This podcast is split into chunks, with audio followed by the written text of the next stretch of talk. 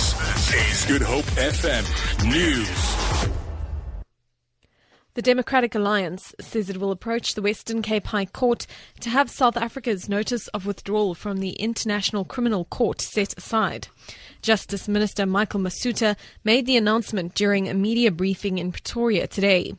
The DA says the decision to act unilaterally on the matter is a disgrace. Party spokesperson on justice, Glynis Breytenbach. is one of, of outrage. We will today approach the court to have this intention to, to withdraw from the ICC uh, set aside uh, on the grounds that it's unconstitutional, irrational, and uh, frankly, it is procedurally flawed.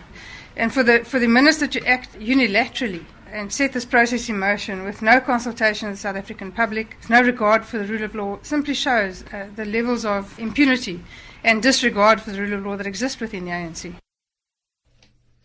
Universities' ability to continue to offer tuition and run their operations sustainably will depend on funding from various sources. This is according to the University of Venda's presentation to the Commission of Inquiry in Pretoria.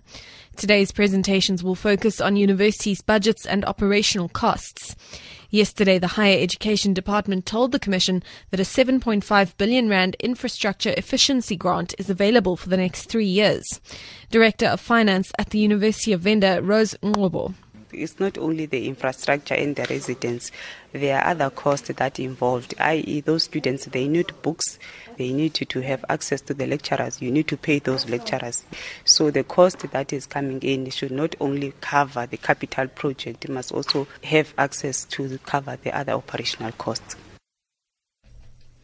The Western Cape Department of Education says its Collaboration Schools pilot project, where public schools are partly funded by private donors, will continue for the next five years. The project started last year in five schools from across the province. Provincial Minister of Education Debbie Schaefer says the donors, which are both local and international, provide additional resources to schools in poor communities to improve the quality of education. Schaefer says the department agreed that the operating partners monitor the school's performances.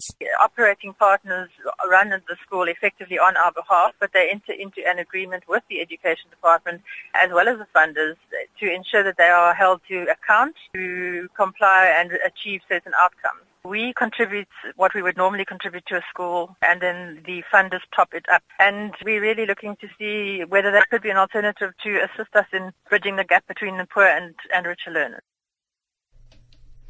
And Olympic gold medalist Caster Semenya is headlining the list of nominees for the IAAF's Women's World Athlete of the Year.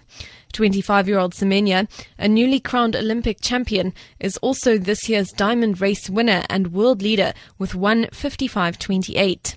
She's African champion in three events and winner of 23 out of 24 finals across four individual events. Wayde van Niekerk is a nominee in the men's category. The winner will be announced in Monaco on December the 2nd. For Good FM News and Traffic, I'm Amy Bishop.